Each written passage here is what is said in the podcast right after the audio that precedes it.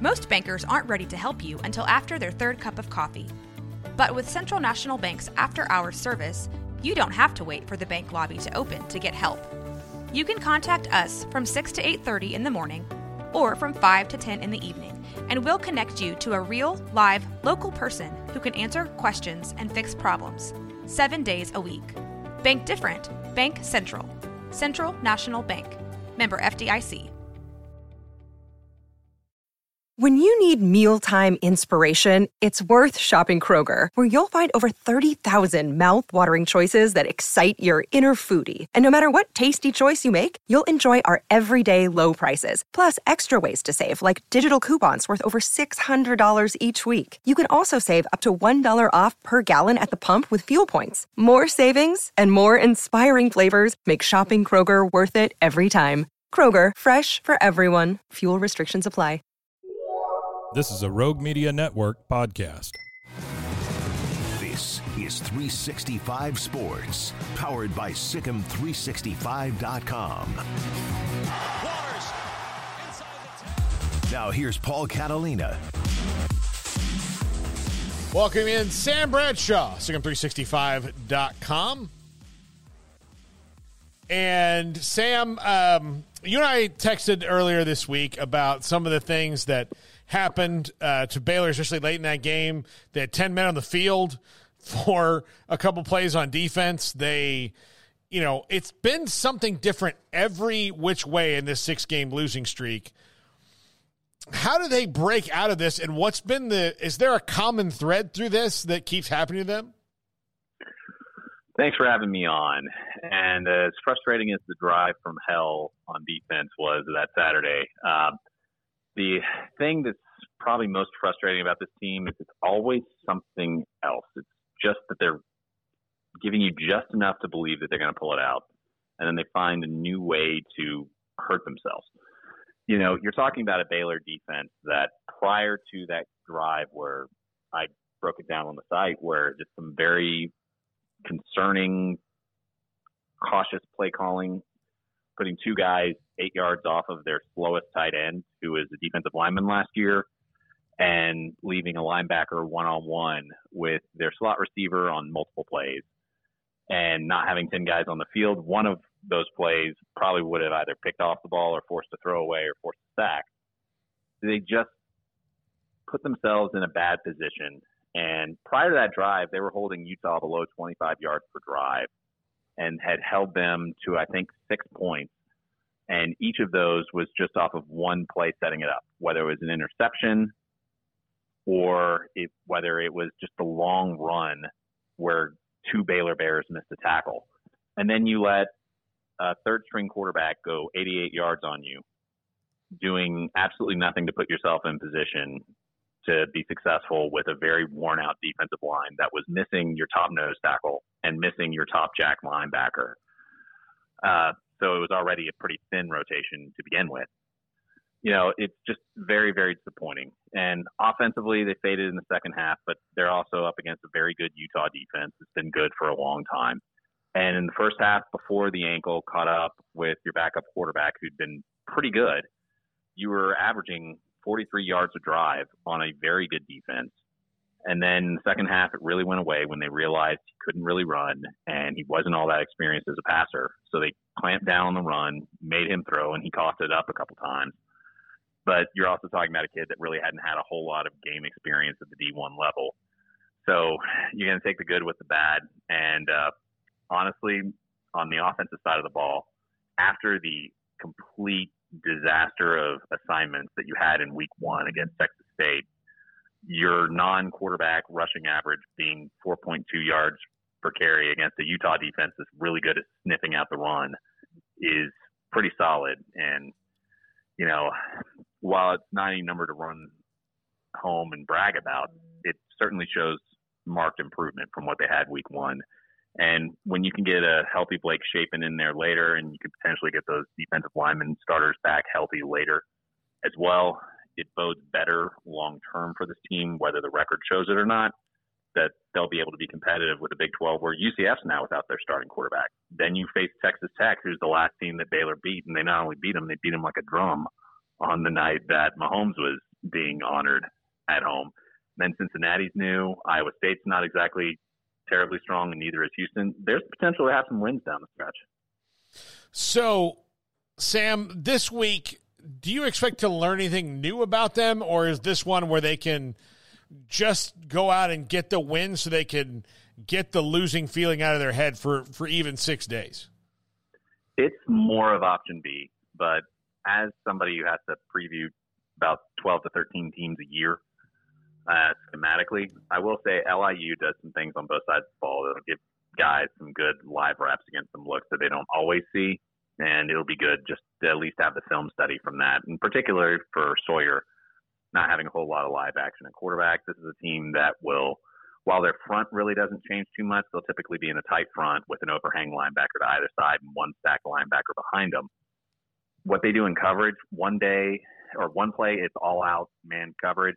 The next play, it's zone coverage, and then they'll give you some different looks. It's not just cover two. They'll run some basic cover two, but then they'll do Tampa two with the corners playing what's known as trap two, where instead of being outside and outside the receiver and rerouting them inside to help the safety, they've got somebody dropping into that deep middle hole so the safeties can play wider and then the corners can play inside the receiver and actually help out fitting against the run and turning it back inside to their front six. So they can give you a lot of different looks and while they definitely don't have the talent to hang with you, they have the ability to put things on film in a way that will allow Baylor to make help themselves get better. So, um, what was your uh, total assessment of Sawyer Robertson after his first start? I think he has the athleticism to do an awful lot, both throwing the ball and running the ball. I think at times he has some accuracy, but I think he can be a little streaky. And I think he's a young quarterback that costed up twice against a very good defense. And so, while I think he's definitely got a lot of potential, I think he can get there. I understand why Shapen was the winner in fall camp. Shapen against Texas State with basically no protection lit them on absolute fire. And the only thing that was stopping that offense was their own false starts and their own inability to protect the passer. Uh, but grading on the curve of yeah, you got absolutely no protection. He was lighting it up. And I think that Sawyer played really well when healthy against Utah.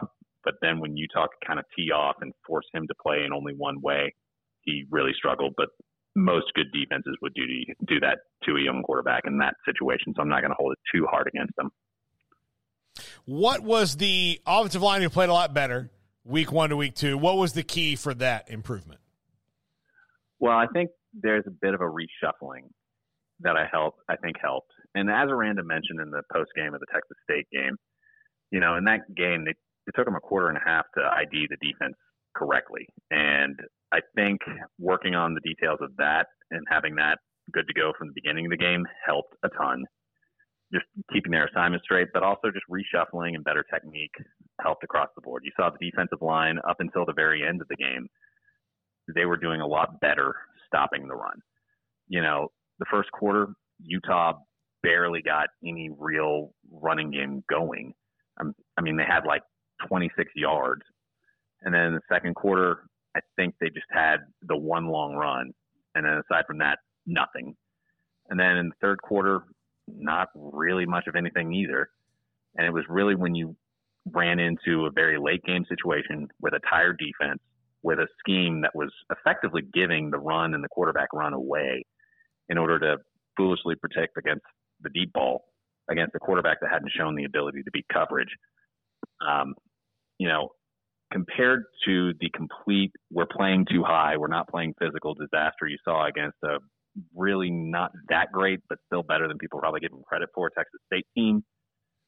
It was clearly a marked improvement, and you can at least take the encouragement that that provides. Obviously, there's a long way to go because that offense that they faced on uh, Saturday, the level of quarterback play and the level of spread concepts they're facing will be radically different than what you're facing in the Big 12. And Ludwig's a great offensive coordinator, but the way that they stress you is going to be different than what you'll see from a TCU, from a Texas Tech, from you know, from an Oklahoma, from a West Virginia, and and a UCF for that matter.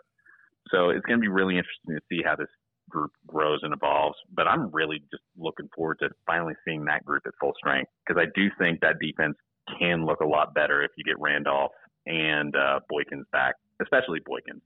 He's the closest thing to uh, Siaki Ika that really allows you to change the math on defense in terms of run pass conflict because he can draw that extra blocker yet still be a competent pass rusher for you because he can really, really free up another body, keep the blockers off the linebackers in a way that the guys behind him really can't.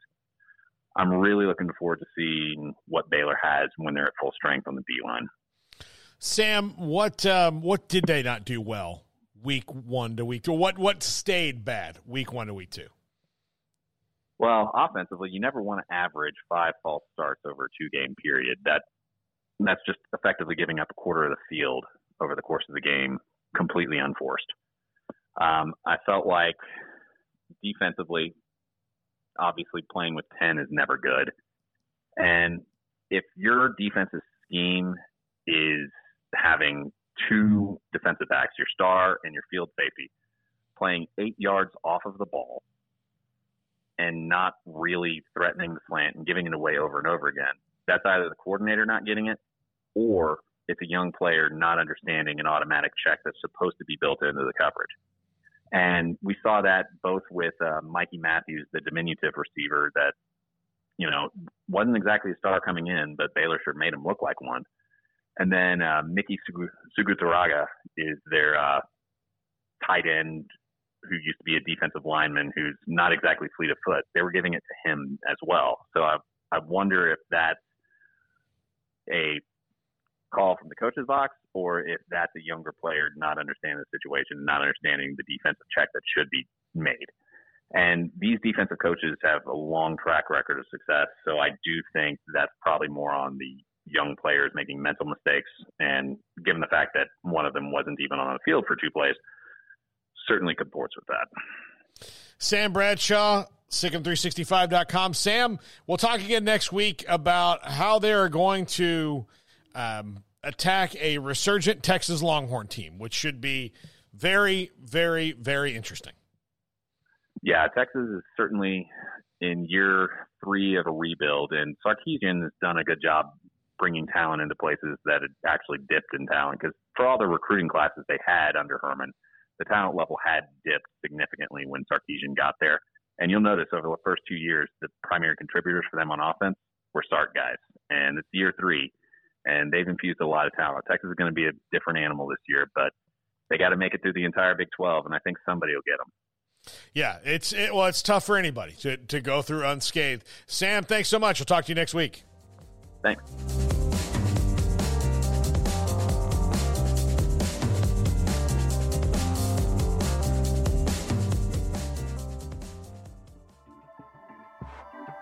This has been a Rogue Media Network 是